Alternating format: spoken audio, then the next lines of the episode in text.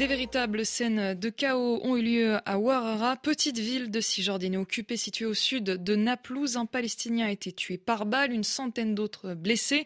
Des colons israéliens ont mené une expédition punitive dans cette ville la nuit dernière après la mort de deux colons israéliens ce dimanche. Notre invité pour en parler aujourd'hui, c'est vous, Jean-Paul Chagnolo. Bonjour.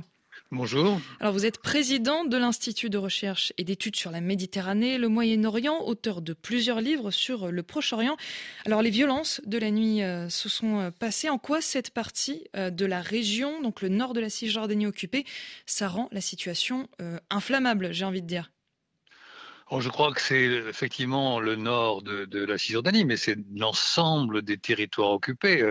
c'est le cas pour Gaza, bien entendu, et à Jérusalem-Est je dis bien Jérusalem-Est, hein, eh bien, il s'est passé aussi euh, beaucoup de choses euh, tout à fait importantes. Donc, en fait, c'est l'ensemble des territoires occupés qui sont visés. Euh, alors, dans certaines zones, il y a davantage de, colons que dans d'autres. Et puis, ça explique en partie ce qui vient de se passer à Ouara.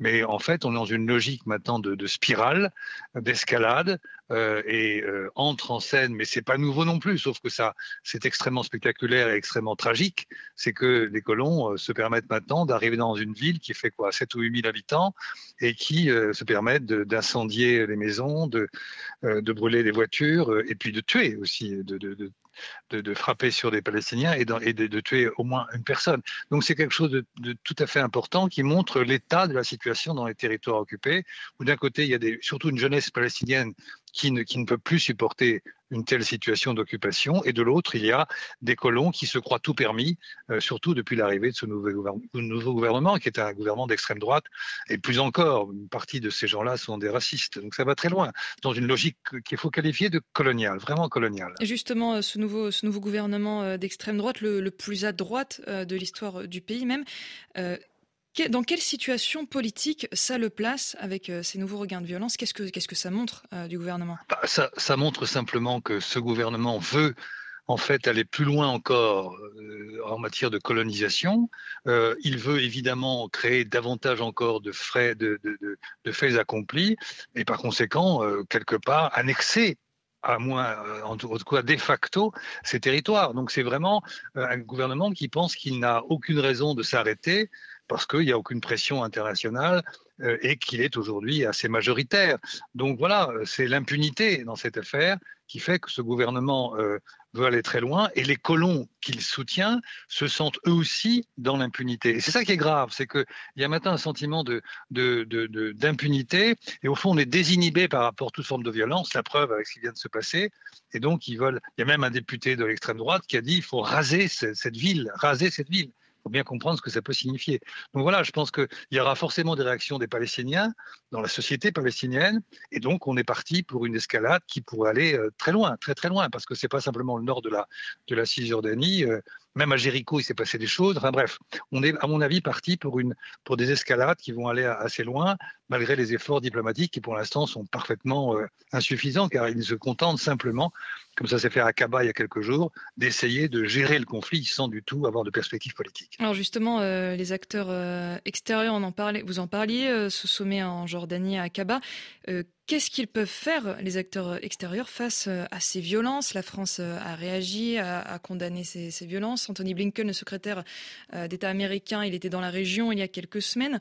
Euh, on est, quels sont leurs leviers d'action face à la situation ah, Vous savez, il y a, y y y deux niveaux. Le premier niveau, c'est celui sur lequel ils sont aujourd'hui, c'est-à-dire essayons de gérer le conflit. gérer le conflit, ça veut dire quoi? Ça veut dire essayons de, de, faire en sorte que ces violences se calment, essayons d'apaiser un peu les choses en faisant quelques mini-concessions ici ou là, par exemple en demandant à Israël de ne plus trop légaliser des colonies illégales, etc. Bon, tout ça n'amènera à rien, à rien du tout, parce que l'autre niveau, c'est le seul pertinent, c'est celui du politique. C'est-à-dire que nous sommes dans une situation de territoire occupé, on le répète de, depuis si longtemps, c'est une réalité. Euh, Israël est une puissance occupante dans cette, dans, en Cisjordanie, à Gaza et à Jérusalem-Est. Il faut donc ouvrir des perspectives politiques qui touchent aux fondamentaux de, cette, de, cette, de ce conflit. Si on ne va pas à ce deuxième niveau, si on en reste au premier qui consiste simplement à gérer euh, plus ou moins adroitement les choses, c'est du très très court terme, sans aucune vision politique, ça n'a aucune chance de, de, de, fonctionner, surtout au, au niveau de, de, fracturation où sont aujourd'hui, l'une par rapport à l'autre, les sociétés israéliennes et palestiniennes. justement, le, président. Regardez ce qui s'est passé avec les, colons, c'est de la haine à l'égard des Palestiniens. Et je pense que les Palestiniens ressentent aussi, après tous ces éléments tragiques, tous ces événements tragiques, de la haine. Donc quand on en est là, euh, il est bien évident qu'on ne peut pas gérer un conflit, mm. c'est pas vrai. Et justement, le président de l'autorité euh, palestinienne, Mahmoud Abbas, euh, donc il a réagi, il a accusé Israël de, alors je cite, protéger euh, les actes terroristes perpétrés par les colons. L'autorité palestinienne, justement, elle est quand même critiquée, considérée comme affaiblie. Qu'est-ce qu'elle elle peut faire bah, L'autorité palestinienne n'en est plus une depuis longtemps d'autorité. Elle est complètement déconnectée et en plus, elle est entre les mains des Américains. Il y a encore quelques semaines, Mahmoud Abbas avait dit on va cesser toute coopération sécuritaire avec Israël, ce qu'il avait dit aussi l'année dernière. Et finalement, il ne le fait pas. Bien au contraire, quand il va à Kaba, c'est bien pour continuer cette coopération sécuritaire. Et évidemment, c'est en, rupture complète avec ce que souhaite euh, la, grande majorité, pour ne pas dire toute la société palestinienne, dans son immense majorité. Donc il est hors jeu, complètement hors jeu. Le seul moyen qu'il aurait de se ressourcer, c'est ce qu'il a tenté de faire l'année dernière. Et finalement, il ne l'a pas fait. Des élections, si on avait des élections, il y aurait une nouvelle direction palestinienne qui serait en phase enfin avec la société palestinienne. Et ça serait une une des sorties, non pas du, conflit lui-même, mais au moins on sortirait de cette impasse où seule la violence va, se faire entendre. C'est très clair ça. Mais il, avait, il, a, il a changé d'avis, Mahmoud Abbas l'année dernière, il a annulé les élections, au grand désespoir de beaucoup de Palestiniens qui, pour la première fois, les jeunes en particulier, étaient heureux enfin d'avoir la parole, d'avoir quelque chose à faire. On a retiré ça, on a retiré cette possibilité d'élection. Donc c'est mhm. une des possibilités importantes. Mais est-ce qu'il le fera? Je ne crois pas. Il est pris lui-même, il, est prisonnier lui-même de sa, de sa vision des choses et, et de ce petit pouvoir qu'il entend conserver. Merci beaucoup euh, Jean-Paul Chagnolo, d'avoir été notre invité sur RFI. Merci à vous.